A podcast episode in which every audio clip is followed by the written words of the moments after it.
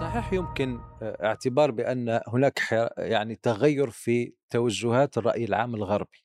والسؤال الجوهري في تقديري ماذا يلزمه كي ينتقل من رأي عام إلى مؤثر في السياسات؟ هذا قد يبدو في تقديري ليس قريب الأجال، لكن لا قريب. كيف؟ انتخابات في أمريكا على الأبواب، انتخابات في بريطانيا على الأبواب، لكن الذي الرأي العام في الانتخابات يؤثر. سنرى هل ستكون نسبة تأثير الحدث في مثلا الداخل الأمريكي. تعرف أن الشأن الداخلي ربما يأخذ نسبة أكبر، لكن الذي كنت أود أن أمر عليه، إذا افترضنا ما كنا نقول بأن هناك حالة هزات ضربت المنظومة الغربية والدول هذه الباطشة، بالمقابل لديك الدول العربية كما تفضل الدكتور بأنها منساقة. الحدث الوحيد هو ما حدث في 7 أكتوبر. إذا وصفنا الوضع بهذا الشكل، فالتساؤل الذي أرى نفسي عاجزا عن الإجابة عنه، أو على الأقل تلمس الطريق الإجابة عليه، ما هو أو من هو العامل الحاسم في عملية التغير في القضية الفلسطينية الآن؟ إذا افترضنا بأن هناك هزة في العالم الغربي وانصياع تام في الدول العربية، فمن سيقلب الكفة؟ تقصد داخليا أم خارجيا؟ أقصد على مستوى المنطقة العربية. لا، شوف، هو التغيير يأتي بالتراكم، هي مجموعة من العوامل، ما في عامل واحد هو الذي يغير التغيير الكبير التاريخي. تكون اجتمعت مجموعة من الظروف، مجموعة من العوامل تتضافر معا فيحدث التغيير. أنا بتهيألي أنه في إرهاصات منذ انطلاق الربيع العربي، وبالرغم من انتصار الثورة المضادة، إلا أنه هذا إرهاص على ما هو قادم. أوكي، هم أجهضوا ثورات، لكن هذا إجهاض مؤقت. الشعوب مضطهدة، الشعوب تختزن كثير من السخط والغضب على الوضع القائم، والاستطلاعات الرأي التي تحدثت عنها تعبر عن ذلك. الشيء الجديد الآن أنه هذا التغير في الرأي العام العالمي ما كان بهذا الشكل تجاه قضيتنا، غير مسبوق.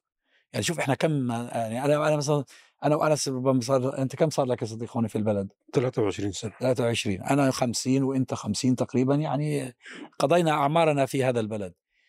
ما نشهده الآن غير مسبوق، وفي جرأة. تعرف انت، انا في ناس بسمعهم من الشباب البريطانيين يقولوا نريد أن نذهب إلى السجن من أجل فلسطين. بقول لك إنه إذا اضطرتنا الحكومة سنضغط حتى لو اعتبرنا مخالفين للقوانين. وفي منهم ناس بيعملوا هذا الكلام. لا يتقمصون كما يفعله الأسرى الفلسطينيين عند إسرائيل، لما يدخلوا المعتقل رافعين الأعلام الفلسطينية وينادون وزغاريد وصيحات وهم طالعين، كأنما أبدا أنت موجود خارج معتقل إسرائيلي يفرج عنه. وهذا المجموعة التي حكمت قبل أيام، هذا هو. أين هؤلاء؟ بحكموهم وبيطلعوا، بعودوا بيطلعوا. شوف، في الغرب في الأنظمة الديمقراطية التغيير السلمي هو عبر الانتخابات، ربما هذه المرة الأولى اللي في إرهاصات على أن قضية فلسطين ستكون قضية انتخابية، على الأقل في بريطانيا وفي أمريكا، وربما في دول أوروبية أخرى.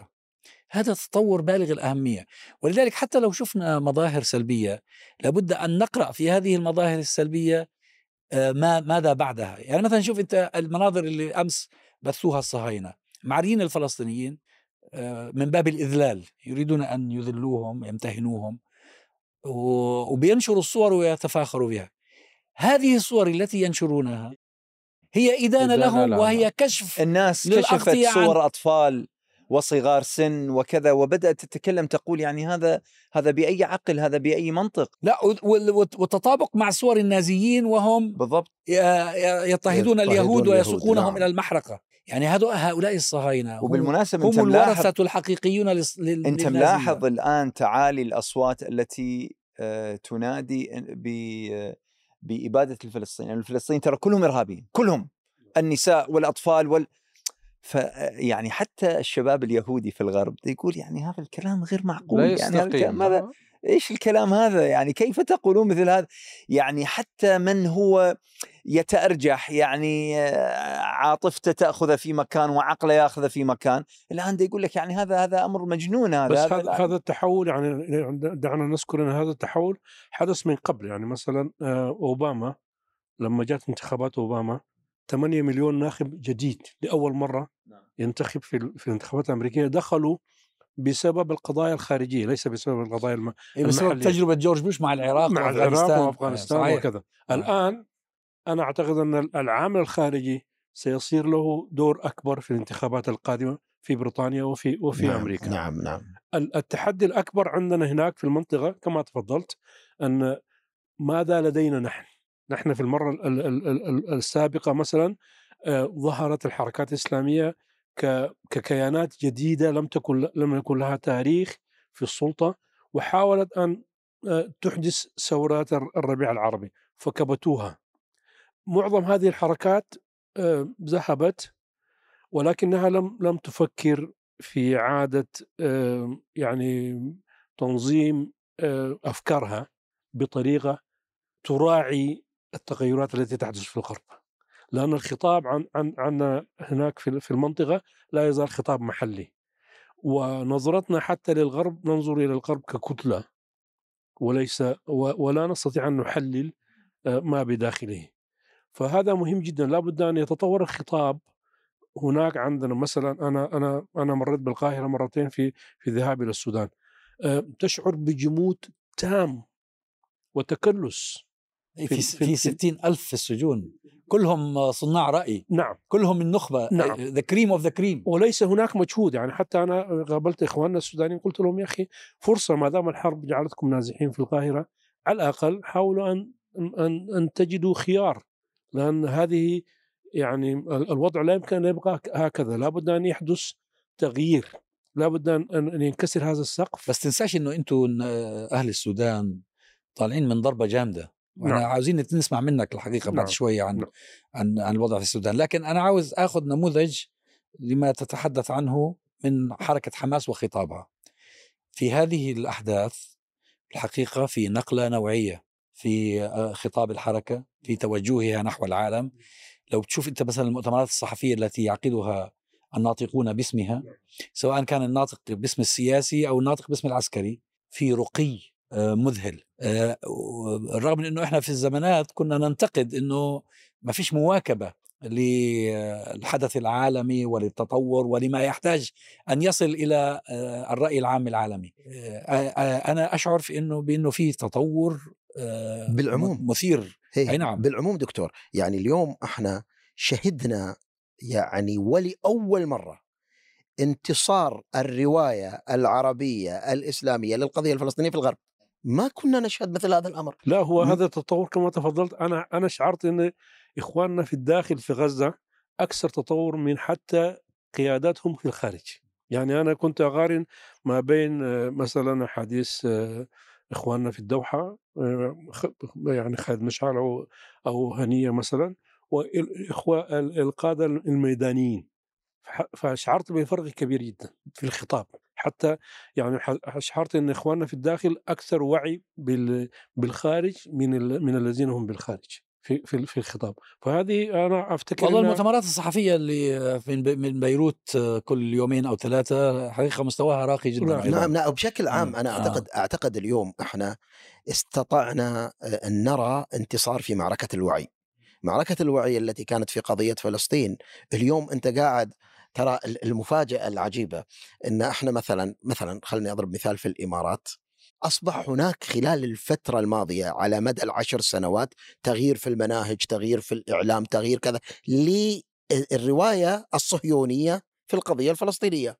بين يوم وليلة هدمت هذه الرواية كاملة بفضل شباب وسطاء ظهروا في الإعلام، قدراتهم ما شاء الله حقيقة. وأنا أرجع وأقول ترى الشباب اليوم هو جيل ناضج، ولذلك النقطة اللي تتفضل فيها في السؤال يا أستاذ محمد، موضوع أنه هو المعادلة من سيستطيع أن يغيرها.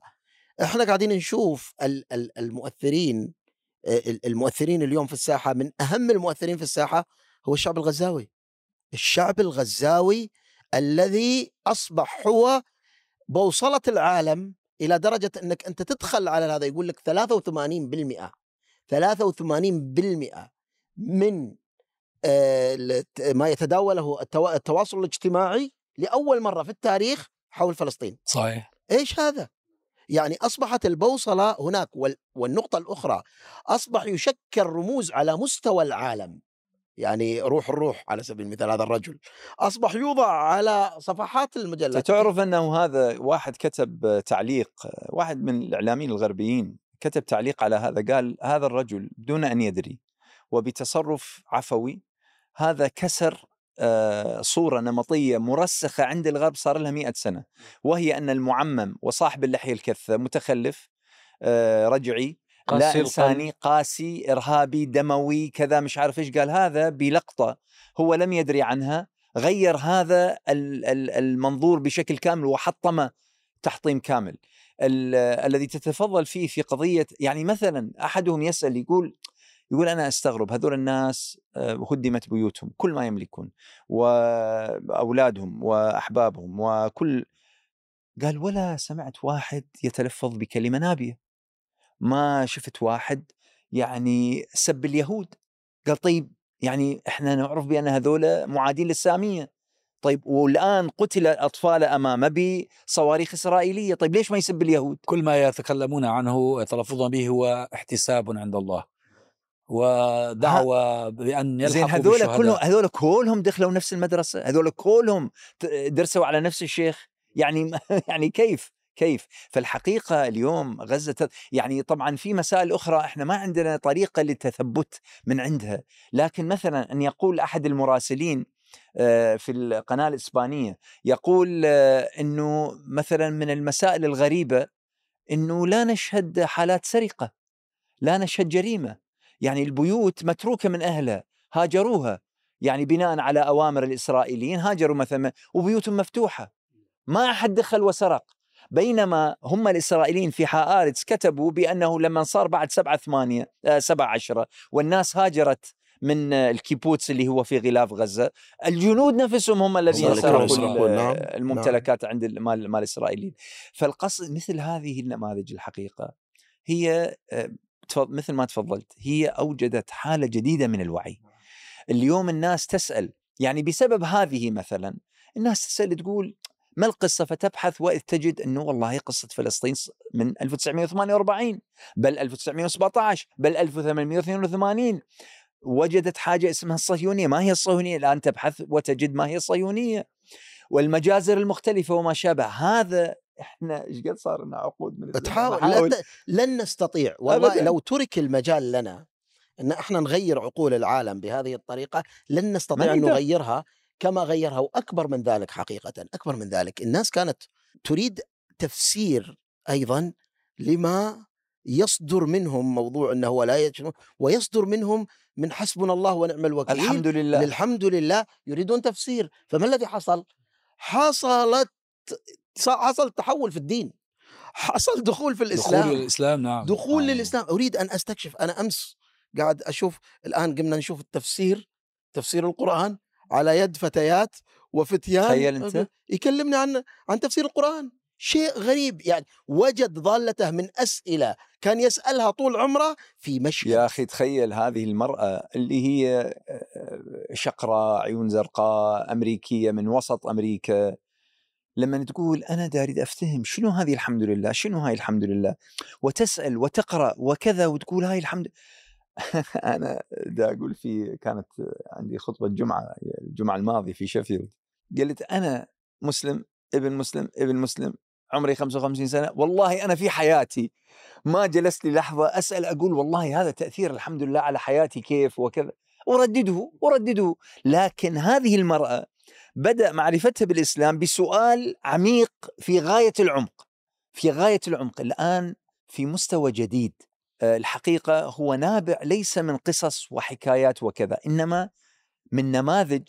وبالمناسبة أيضا يعني من المفارقات أنه إحنا تعلمنا بأنه الناس يعني تحب السلم والمحبة والوئام واللطف والكذا الحقيقة أن هذا المشهد المفجع في غزة الدموي القاتل هو الذي يغير أفهام الناس، هو الذي يدفع الناس إلى أن يسألون عن حقيقتهم هم، يقولون لقد كذب علينا، كذبوا علينا طول الوقت، هذه عمرنا كلنا ونحن نتناول الأكاذيب، هوليوود هذا كذاب، يقول لنا أنه المسلم شرير، أن العربي هذا يكره الآخرين، أنه هذا كذا وكذا وكذا.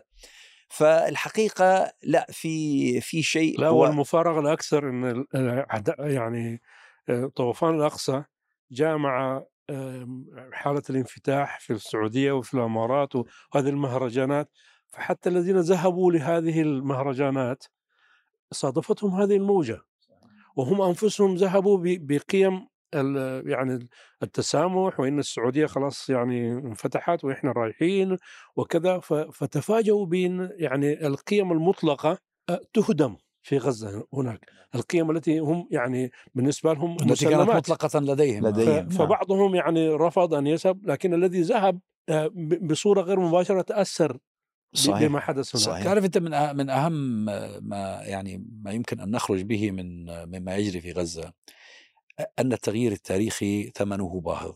ليه؟ لأنه التغيير التاريخي كما ذكرت يعني كما تناقشنا بيتطلب دخول عدة عوامل على الموضوع، مش عامل واحد.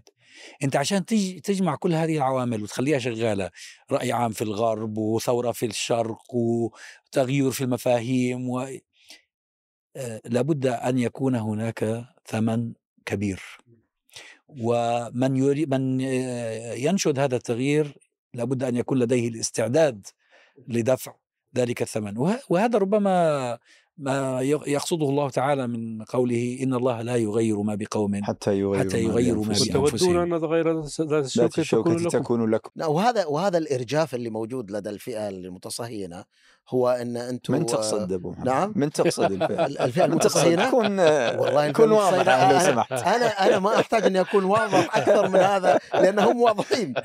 أول فئة متصهينة هم المطبعين والدول المطبعة وكل أذنابهم اللي موجودين على وسائل التواصل الاجتماعي اليوم اللي يتكلمون، وأحدهم الذي تبجح وقال فلسطين ليست قضيتي. اليوم هذه يعني مثلا هذه الكلمة لما جاءت في مرحلة كانوا يشعرون فيها أنهم تخلصوا من شيء اسمه قضية فلسطينية، وأصبح الطريق ممهد للتصهين بكل وضوح. وهذه من فضل الله سبحانه وتعالى علينا أن فضح هؤلاء المتصهينين كتاب ومثقفين وأكاديميين كان لهم صولات وجولات وعلماء نعم علماء، هؤلاء كلهم سقطوا في عيون الشعوب وما عاد لهم قيمة، ما عاد لهم قيمة اليوم أمام مثل هذا الوضع. فالذي كان يقول في يوم من الأيام والله مسجد الحارة عندي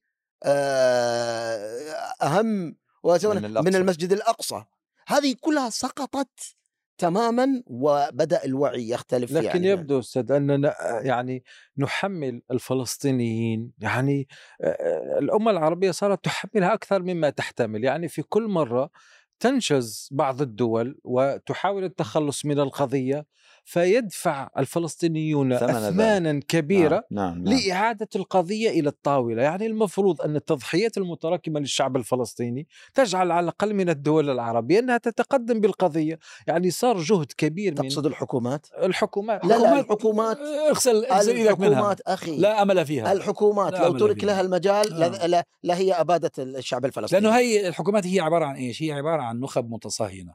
شوف، الصهيونية كان الناس يظنون أن الصهيونية يهودية.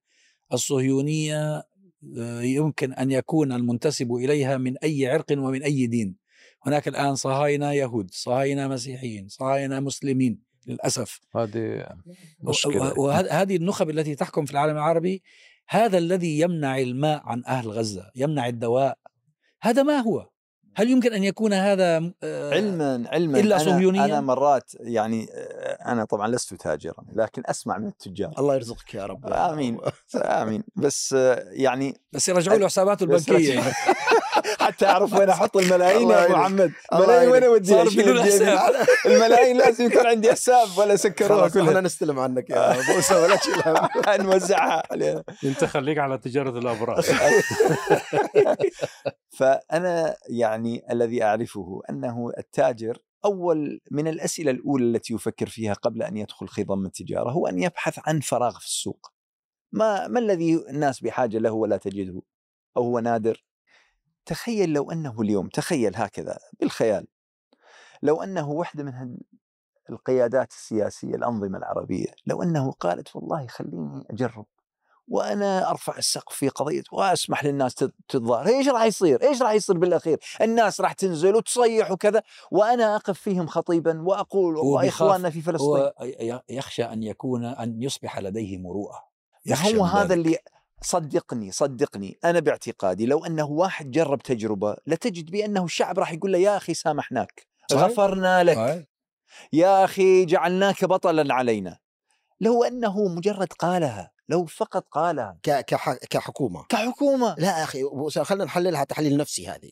ترى الحكومات مثل ما الغرب في حالة صدمة هي في حالة الصدمة، صحيح، وحالة تسميها احنا نسميها في علم النفس عدم التقبل. ترى هم غير متقبلين، self denial. يعني هو الآن لا يريد أن يصدق، ترى لا يريد أن يصدق بأن حتى الكيان الصهيوني غير قادر على السيطرة على الموقف، أو أن الغرب انكشف على حقيقته في قضايا مثل هذه، ولذلك يروجون للرواية أنه لا، هذا بترتيب مع نتنياهو. بالضبط، نعم. وهم أيضا ترى يعني للعلم يعني هم فرحانين بالتصريحات الإيرانية، يعني أنه هو ستربط القضية بهذه الطريقة. طبعا تصب في خانتهم، وتصب في خانتهم. فالحكومات أخي هذه التي هي موجودة مستندة أساسا في قوتها وفي صلابتها على صورة مع بايدن وصورة مع هذا، على أنه هو ترى أنا علاقتي مع هذه الدول، واليوم يعني أصبحت هي تتبنى مشاريعهم. المشروع الصهيوني اليوم على سبيل المثال تتبنى، عشان تعرف الفرق، بس قبل فترة قبل أحداث 7 أكتوبر يقول علي النعيمي، هو طبعا في المجلس الوطني مسؤول العلاقات الخارجية والداخلية في المجلس الوطني، يقول في أحد الندوات، يقول احنا كنا قاعدين نرتب لوفد أندونيسي لزيارة إسرائيل تل أبيب قبل الأحداث خربت علينا، كنا مرتبين العملية على أساس نمضي في موضوع التطبيع ما بين أندونيسيا وإسرائيل، وهؤلاء خربوا علينا، وللأسف يعني بيشتغلوا بيمس. ايش بيم في العرب؟ يعني وسيط وكيل جواد يعني يعني لا قصدي يعني هذه، يعني تصور انت هو بتوسط بده يودي الاندونيسيين يطبعوا مع الصهاينه. يعني ايش هو شغلته؟ ولذلك يعني انت تعرف يعني كيف ينظر هو للمجتمع. اذكر قصيده لاحمد مطر، ايش يقول في نهايتها؟ يقول دعوا صلاح الدين في سباته واحترموا سكونه، فانه لو قام حقا بينكم فسوف تقتلونه. يا سلام. طيب الحاصل ان الشعب الفلسطيني اليوم او الشعب غزه ليس محارب من الغرب فقط، ولا من هذا، كما نعلم من الاستخبارات أو التسريبات اللي تحصل بأن الحكومات العربية تقول لإسرائيل اقضوا عليهم، لا نريدهم أن يبقون موجودين، لا تنهوا الحرب إلا وأنتم قاضين عليهم. فبالتالي أخي أنا الأمل في هؤلاء حاليا مقطوع. اليوم الأمل بالشعوب أن تعي دورها. الشعوب إذا فهمت دورها وفهمت واستوعبت من الدرس الغزاوي، أخذت مثل ما الغرب اليوم قاعد يتعلم من هذا الرجل كبير السن وهذا الطفل الذي يتكلم وكذا. نريد للشعوب العربية أن تتعلم بأنها أقوى مما خيلت لها الأنظمة، وأنها قادرة على التغيير وقادرة على الضغط. هنا لما حصل أن وزيرة الداخلية أرادت أن تقف أمام الله وطردت، وبفعل من؟ ضغط الناس. وبالتالي هم يجب أن قدمت عرائض تطالب باستقالتها، نعم، والتخلي عنها. فأنت اليوم تراك قادر على تغيير المعادلة، قادر على إنقاذ المشهد، قادر على يعني رفع مستوى الأمة اللي أنت فيها. العامل الأقوى والرقم الأصعب هو الشعب، الشعوب لازم. لكن متى ما اقتنعت بأنها لا حيلة لها خلاص، يعني هي تعجز حين ذاك. لكن متى ما فهمت بأنه والله هي مقتنعة. أنس، بس تعرف أنت تحرك الشعوب له آلية مختلفة. يعني من منا كان يتوقع أن الشرارة ستنطلق من تونس في عام 2010؟ فهذه هي في شغلات إذا أراد الله التغيير يقول له كن فيكون.